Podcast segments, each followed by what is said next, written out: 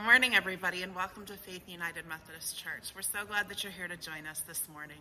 I'm Melissa Myers, and I'm the pastor here, and it's so good to have you with us. If this is your first time or your first time in a long time, we just want to extend a special welcome to you.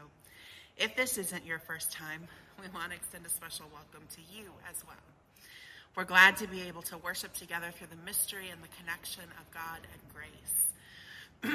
this morning, as we are in worship together, we will recognize and pray for all of the fathers and father figures in our life. As we're also in this series talking about who's who in the Bible. Um, we're talking about some of the people that you may know about in the Bible, or maybe some people that you may not know a whole lot about, or maybe even anything at all. Um, we'll talk about their story, um, what makes them who they are, and what they have to tell us about our faith today. So this morning, we'll talk about Deborah. as we begin to worship this morning, as we clear our hearts and minds and, and listen for the ways that God speaks to us, um, let's join in this worship reflection. When we long for the special effects we think life should offer, it is enough for us that God comes in a soft summer shower. When our hearts are cracked by the drought of doubt, it is enough for us that God opens up the fountains of faith for us. When our senses are deadened by the sales pitches of our culture, it is enough for us that God wraps us in the silence of grace. Welcome to worship.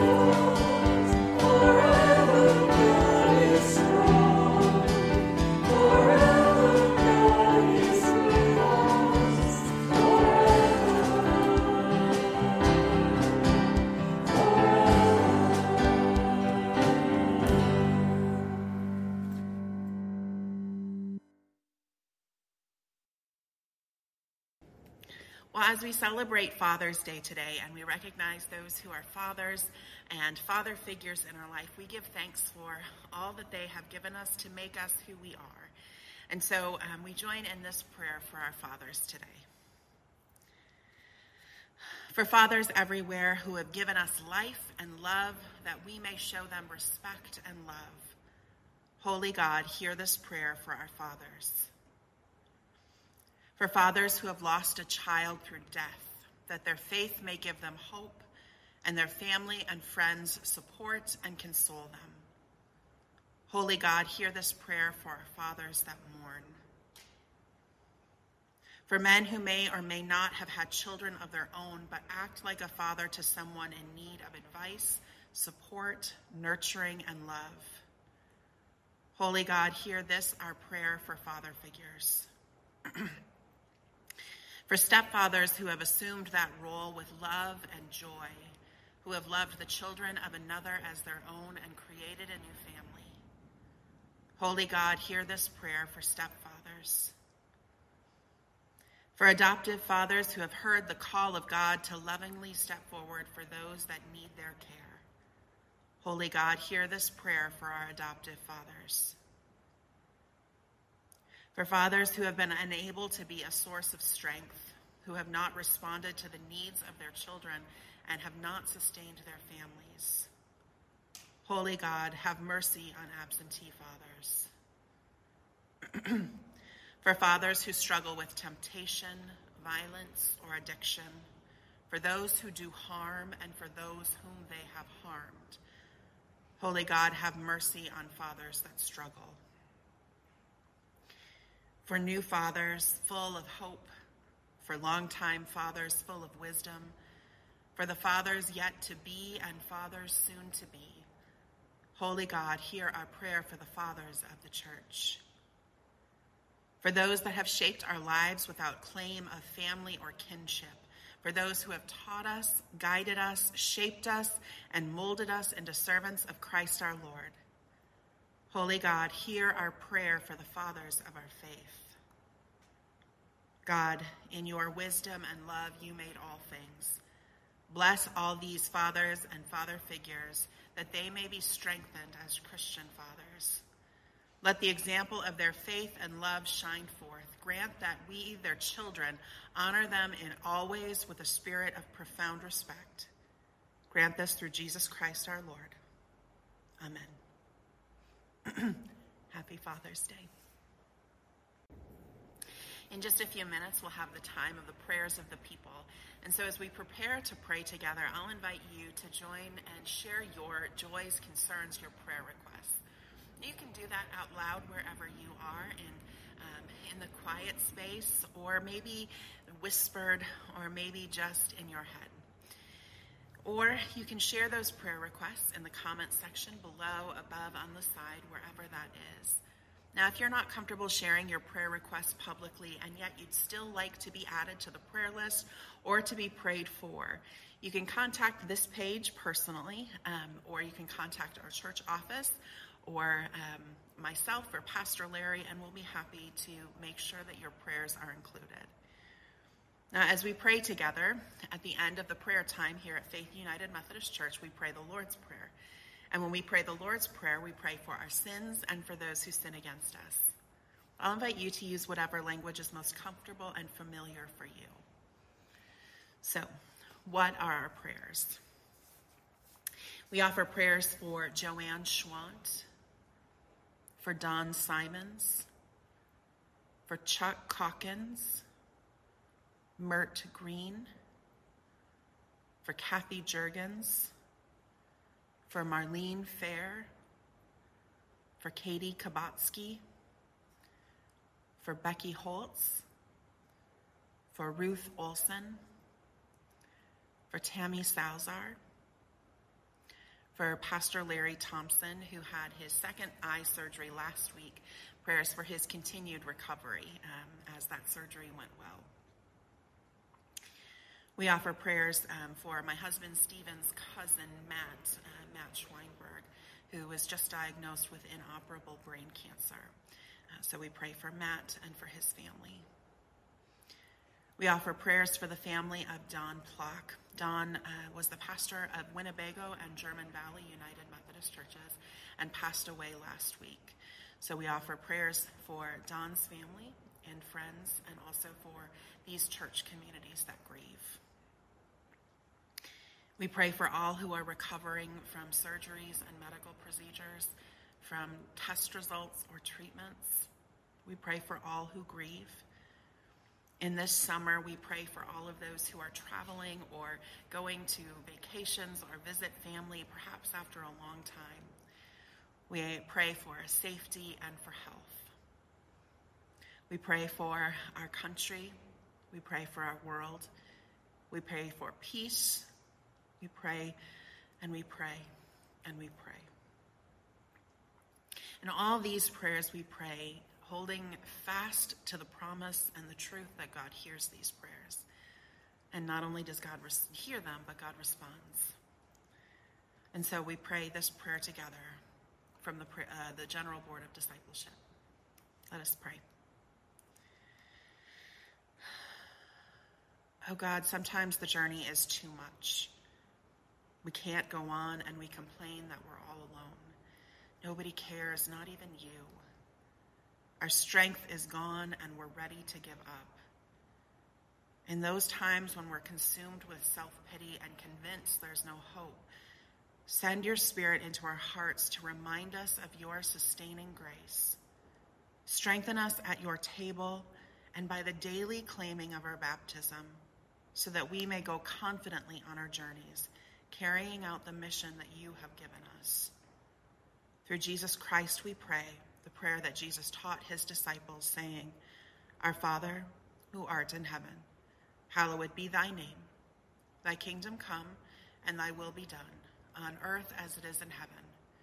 Give us this day our daily bread, and forgive us our sins, as we forgive those who sin against us. And lead us not to temptation, but deliver us from evil.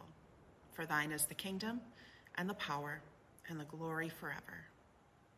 Amen.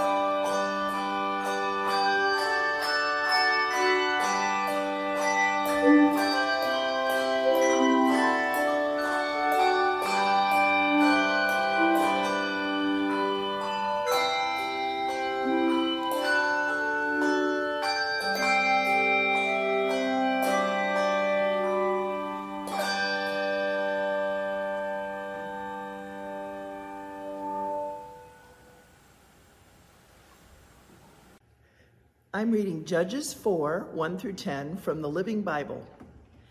After Ehud's death, the people of Israel again sinned against the Lord. So the Lord let them be conquered by King Jabin of Hazor in Canaan. The commander in chief of his army was Sisera, who lived in Harosheth Haggoyim. He had 900 iron chariots and made life unbearable for the Israelis for 20 years. But finally, they begged the Lord for help. Israel's leader at that time, the one who was responsible for bringing the people back to God, was Deborah, a prophetess, the wife of Lapidoth. She held court at the place now called Deborah's Palm Tree, between Ramah and Bethel, in the hill country of Ephraim and the Israel- Israelites came to her to decide their disputes. One day she summoned Barak, son of Abinoam, who lived in Kadesh, in the land of Naphtali, and said to him, The Lord God of Israel has commanded you to mobilize 10,000 men from the tribes of Naphtali and Zebulun. Lead them to Mount Tabor to fight King Jabin's mighty army with all his chariots under General Sisera's command. The Lord says, I will draw them to the Kishon River, and you will defeat them there. I'll go, but only if you go with me, Barak said. All right, she replied, I'll go with you. But I'm warning you now that the honor of conquering Sisera will go to a woman instead of you. So she went with him to Kadesh. When Barak summoned the men of Zebulun and Naphtali to mobilize at Kadesh, 10,000 men volunteered, and Deborah marched with them. The word of God for the people of God. Thanks be to God. Well, thank you as always to all of those who helped to put our worship service together. For Leanne Reidelbaugh, who was our liturgist this morning, and who did such a great job with all of those words and names. And I know that y'all were um, reading along or listening to Leanne going, thank goodness I was not the liturgist this morning. But Leanne did a wonderful job. So thank you so much, Leanne. Um, for Gary Brubaker and our praise team and Wesley Choir who have helped with all of our music and put things together so beautifully for us. Thank you. we're in the second week of this series talking about who's who in the Bible. Some people on the list in this series are people maybe you know a whole lot about, or maybe some that you don't know very much about, um, or maybe some that you don't know anything about. And so uh, last week we talked about Saul or Paul. Uh, this week we're talking about Deborah. Next week we'll talk about Samson. Uh, we'll talk about Mephibosheth, uh, Gideon, and then we'll close the series with Lydia. We'll talk about who they are um, as as human beings, because um, a lot of times I think in the Bible we can think about folks who are there as um, maybe perfect or um, more faithful, and yet they were human beings. And so we'll talk about them and their imperfections, what their stories tell us about them and their faith, and also how they influence ours. So this morning, let's talk about Deborah. Would you pray with me? God, may the words of my mouth and the meditations of all of our hearts be acceptable in your sight. O Lord, our rock and our redeemer. Amen. well, I don't quite remember the question um, at annual conference that um, was asked for us to discuss at our tables. It was something along the lines of um, where do you find hope or um, what brings you joy about your faith? And um, folks answered. Somebody said, Oh, the music is where I find joy, and music is where I understand who God is. Someone else said, In community and with, um, with uh, other believers, with other folks from the church, or um, and somebody else said, you know, I in worship with my family together, uh, and I thought those are all really great answers. Um, and then it became my turn to answer, and they said, "Well, where did you find, what do you love the most about your, you know, your understanding of faith?" And I thought about it, and I said, "You know, I really, really love the Bible. Um, I love the Bible because there is so much in there." And it's always interesting and fun to me to find some of these stories that maybe we don't know as well, and yet they're part of our story. Um, and they're part of the story of our faith. And so, what does it have to say to us? Um, whether that might be how it tells us how to live or how to be, or might give us a caution like, don't do this. Um, but I love reading through the Bible, and I love I love preaching, and I love um, I love just learning more about the people there. And I like to think about the Bible or Scripture as as a love story. Now, not in the love story like a Nicholas Sparks kind of love story or Romeo and Juliet, um, but like a love story that God has. Um, throughout the scriptures, we have this story of love that God has for, for us uh, and for all of creation. We saw it through creation as God created through love. Uh, we see it in the waters of baptism. And of course, the Jesus story is full of love. The love that chooses ordinary people to do extraordinary things. That's the love of God. And I don't know that we can be reminded enough God loves you. Now, this God that I love and believe in, and I find throughout the scripture, um, is, is the same. The same throughout all of Scripture. God is the same yesterday, today, and forever. So it's the same God of the Old Testament and the New Testament. But sometimes when people read through the scriptures, they'll say that it seems like it maybe it's a different God of the Old Testament. Um, that God is always angry or violent. Um, and that's not untrue. There are certainly many of those stories throughout the Old Testament. Um, and also, there are just as many stories of the love of God, the forgiveness of God, the grace of God through the Old Testament, and stories of human beings denying and rejecting that love. And the story of Jesus continues that love story. Um, it's not a new story, it's a continuation of the story of, of God. Um, and from Jesus' birth, life, death, and resurrection, and even the post resurrection stories, we have this story of this God of love. So, I remind myself that often about the scriptures because sometimes when I read, especially the Old Testament, um, although there's it's present in the New Testament as well, um, there, I'm, I'm really uncomfortable with the level of violence. Um, the stories that are told there of uh, wars and battles and um, they're, they're difficult to read.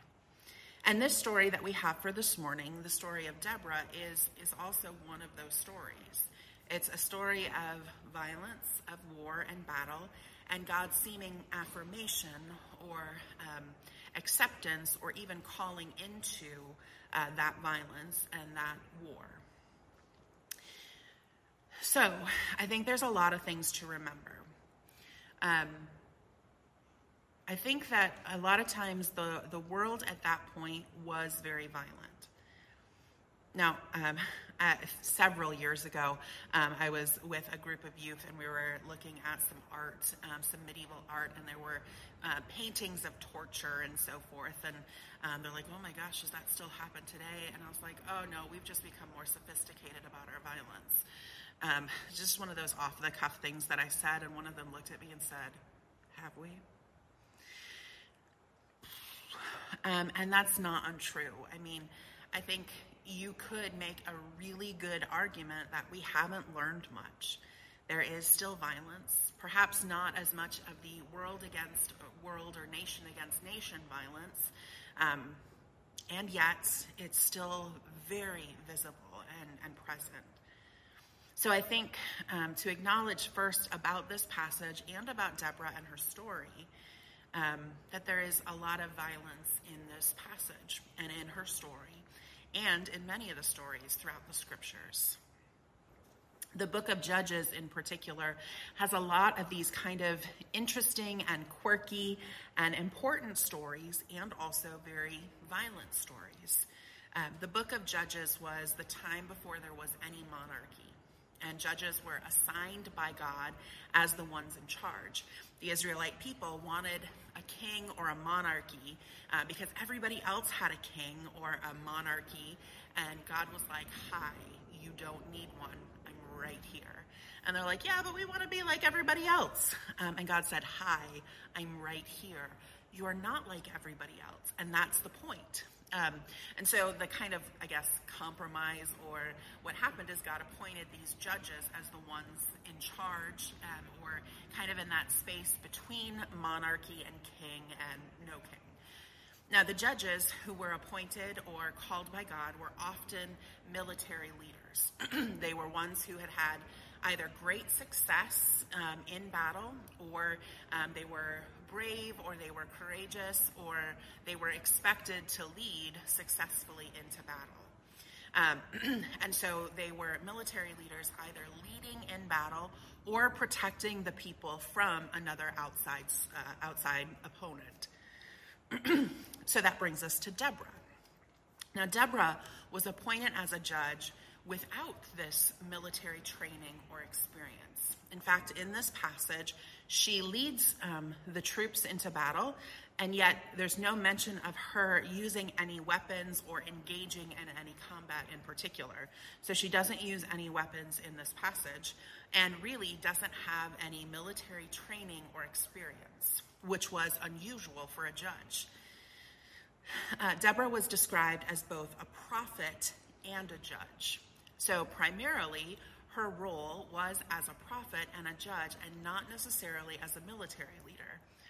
Which I think, in some ways, seems like God saying something in that, of saying, like, maybe there's another way. Maybe there is another way to be, or to behave, or to act. And so here is this judge, Deborah, who is telling you, um, or is here to show you a, a different way, or a new way. Now, the passage also tells us that um, she was the wife of Lapidoth. Now, in Hebrew, the word uh, eshet, it means wife of, or it also means woman of. Throughout um, the uh, Proverbs 31, um, the word eshet hayil is used, which means woman of valor or wife of valor. So, this can be translated either woman of or wife of. So, woman of Lapidoth or wife of Lapidoth. Now, Lapidoth um, is translated to mean fire.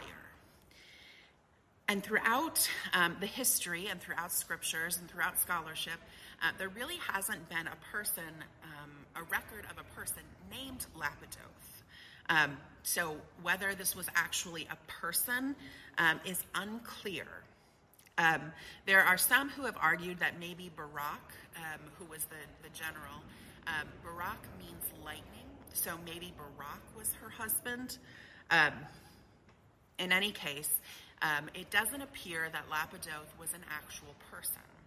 So, what this means is saying that Deborah was the wife of Lapidoth, or the woman of Lapidoth, Eshet Lapidoth. Um, it means woman of fire or fiery woman. So, if it's not talking about her marital status, which likely it seems like it's not, it's talking about who she is as a person. And she is a fiery woman. Now, if you were to call someone a fiery woman, you are probably not going to talk about a fiery woman being someone who is maybe quiet and reserved. Typically, if you're calling someone fiery or spicy or um, on fire, it doesn't mean that they're like, oh, they're just kind of there. Um, it usually means that there's some kind of evidence, maybe some kind of passion, or maybe they are um, vocal, or maybe they are, um, you know, uh, um, they're just fiery. Um, and so with Deborah, there is some strength and courage and fire with her. She is clearly a force to be reckoned with. I think also you have to remember God called Deborah to be in this position. And so there is something to Deborah of who she is. Deborah's story is told in Judges 4, our passage for this morning, um, and then it's also retold in the next chapter in Judges 5. Um, and in Judges 5, it's not told as a story, but more as a song to be sung. Uh, and there are many people who believe that um, the Judges 5, the Song of Deborah, is actually one of the oldest parts of Scripture. Um, it's, it could be as early as the 12th century BC or um, the 7th century BC, sometime in between there. So it's one of the oldest pieces of Scripture, and it tells the victory of both Deborah and of Jael. Now, maybe Jael is not a name that you've ever heard before, but I think that she's important to the story too, and a person that we should know who she is. Now, after the defeat of the armor, army, the general Sisera was able to escape. And Jael, who was not an Israelite, um, she was likely a descendant of Moses' father in law, Moses being one of the greatest prophets of Israel, um, or the greatest prophet of Israel. Um, uh, Jael was likely a, a descendant of Moses' father in law's tribe, the Midianites. And her tribe was at peace with the same people that Deborah's army was fighting. So they were getting along, um, and yet she sympathized with the Israelites because she thought that they had been treated harshly and unfairly. And so, as Sisera is escaping, she offers Sisera um, safety in her tent. And she hid him. She put a rug over him and's like, You're going to be fine in here. Um, she may have offered him a little bit more than safety. If you use your imagination, stop. Um, but Sisera willingly and happily goes into this tent. And um, Jael did not did not offer him safety or security. In fact, um, she drove a tent peg through his skull. Um, then she called Barak and was like, Look at what I have done. Um, now everything is fine. Um, and there was peace for 40 years. Um, I think that these two women's stories, Deborah and Jael, are connected to each other. Um, they are both bold and courageous. They're both doing things that many people told them they couldn't or shouldn't or even wouldn't um, or don't, and they did. And these two, likely because they were women, were underestimated. Um, were underestimated in what they could do and what they would do. But Deborah is a fiery woman. And Jael, um, her name means brave and strength. So these are not women who, or people who are going to sit idly by. They were underestimated, and yet they did really great things in the eyes of their community. Um, a few years ago, I think it was, it's coming up on like nine years ago maybe, um, I was in the musical Sound of Music at the Starlight Theater, and I was one of the nuns. I know, you can tell. Um, and uh, those of us who were in the nun chorus, like myself, um, we joked and we kind of picked our nun name. Um, and so somebody was like, I'm Sister Margarita. And somebody else was like, I'm Sister Pepsi. And I'm Sister Mary. Um, and they're like, Melissa, what is your nun name? And I thought about it for a while. Um, and I thought, you know, I could pick something like Sister Glitter or Sister Sparkles, which, you know, fits. Uh, but I was like, no, I really want a biblical name. Like, I really, I was doing some character development in this. Um, and I said, I want to be Sister Jael. And everybody kind of looked around and was like, who in the world is Jael? And so um, I told the story of Jael and Sisera and the tent peg and the tent. And I was like, it's a beautiful, it's a great story, violent story. But I was like, it's this woman who claimed her power and strength. And, you know, it's, it's this really tame story. Um, and uh, um, somebody said, so what does that have to do with faith? And that's a really good question. Um, and so we talked about the story some more, and then nobody ever wanted to talk to me again because they're like, Sister Jael. I'm just kidding. We get together once a month still to, to have dinner. Um, but this, what does this story have to do about faith? I think is a question that we're all asking, right? It's a good question. So what? So what do we do with the story of Deborah and Jael and and all of it? How do we reconcile all the things in the story of the violence and murder and intrigue, the graphic nature of the story, and how do we talk about the power of the women in this story? Now, Deborah, her name means bee, which, you know, I uh, feel good about that because Melissa also means honeybee. Uh, but Deborah, her name means bee. And bees were often used as images of and for the Israelites. The bee follow a leader.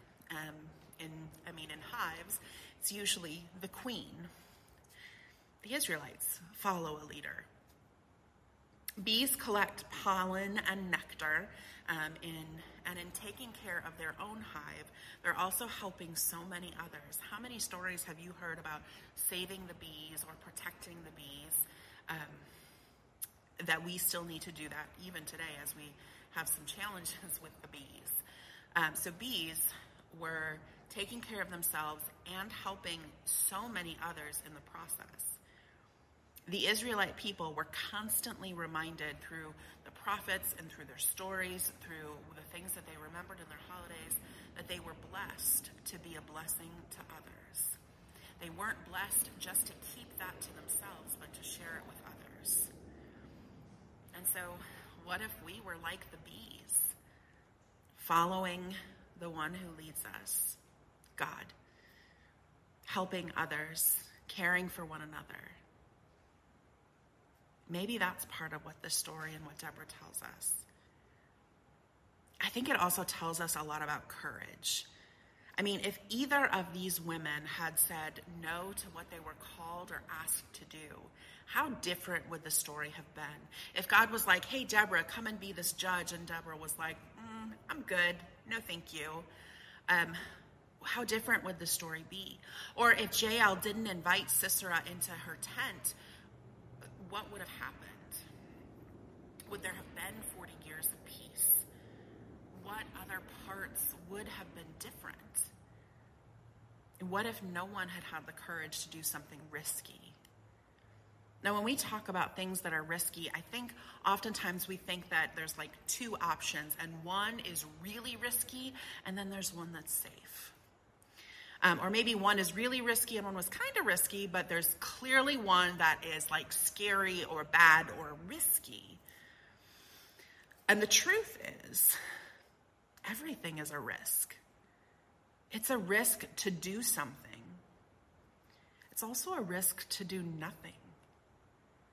There's risk in everything. And you can start to think about those risks and maybe just feel paralyzed. What if I make the wrong decision? What if the risk is just too great? What if I lose everything? What if it's not? What if everything goes well, or what if everything goes according to plan? No one really wins when you play the what if games because they are endless and they go in both directions. There is a poem um, that I often like to share with folks when they're asking, like, what do I do? Um, or I can't do that, it's too risky. Um, and it's a, I'm not sure who the poem is attributed to, but it says, There's a freedom waiting for you on the breezes of the sky, and you ask, What if I fall? Oh, but my darling, what if you fly? There is risk in everything. There's risk in responding to our calls, and there's risk in not. We're all called to something. Now, what my call is, is different than yours. What seems safe to one is a risk to another. I mean, some of you might be thinking, I could not be a pastor. And some, and I'm, I might be thinking, I could not be a construction worker, or I could not be a teacher. Um, there, what seems like safe to one person might seem risky to another. So to compare and say, oh, I'm not as brave or as courageous as, or I couldn't do that. Maybe you're not called to that. Maybe you're called to something else. What are you called to? What keeps you up at night? What makes you angry? What fills you with hope or joy? What sparks your curiosity? Or maybe who are you called to? Is there a particular group of people that you're called to care for or to encourage or to be amongst? Is it something maybe that you've whispered to someone else? I think I might be called to this, and they told you you are out of your mind. Maybe you are. Is that a bad thing? to risk and to follow the call that God has? Is God asking you to do something radical for the sake of the gospel? Maybe it's to give your time to a mission project like the Freeport Area Church Cooperative or something else locally. Or maybe it's to give your time to something else not so local. Maybe it's to sell everything that you have and to give it to the poor. Maybe it's to resist evil, injustice, and oppression in whatever forms they present themselves, even in your own community. Maybe it's to be more committed in your walk with Jesus. Maybe God's calling you to some big risk. And maybe to you it's a risk, and maybe to someone else it's not. And maybe it's scary. And the truth is, God God's always calling us, the church, to risk everything. Because what good is safety if there's oppression? If it's not good news for everyone, it's not good news. It takes risk to make disciples of Jesus Christ for the transformation of the world, but we don't do that alone.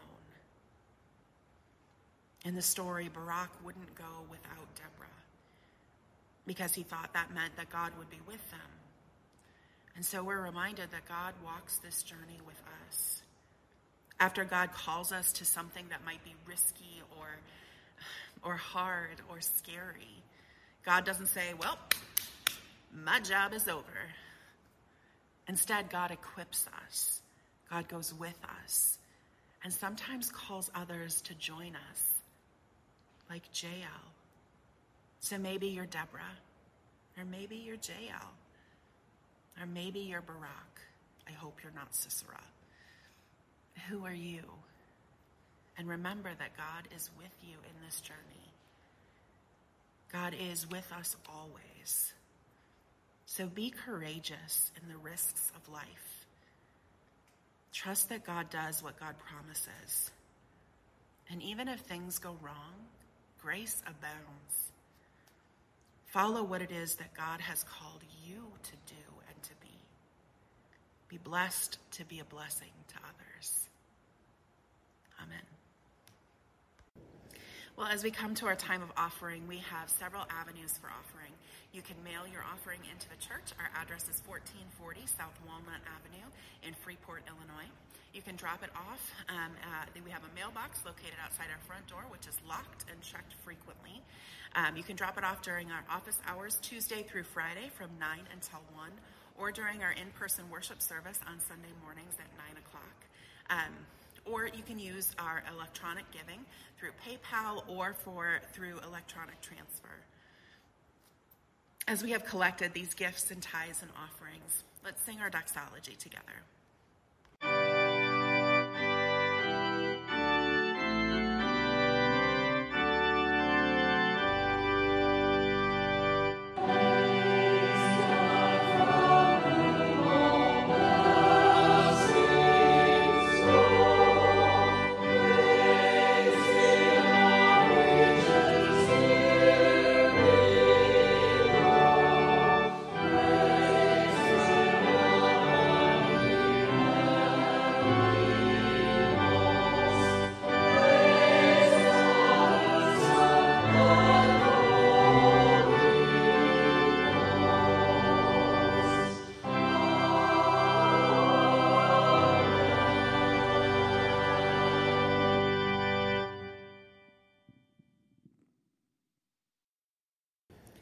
Let us pray.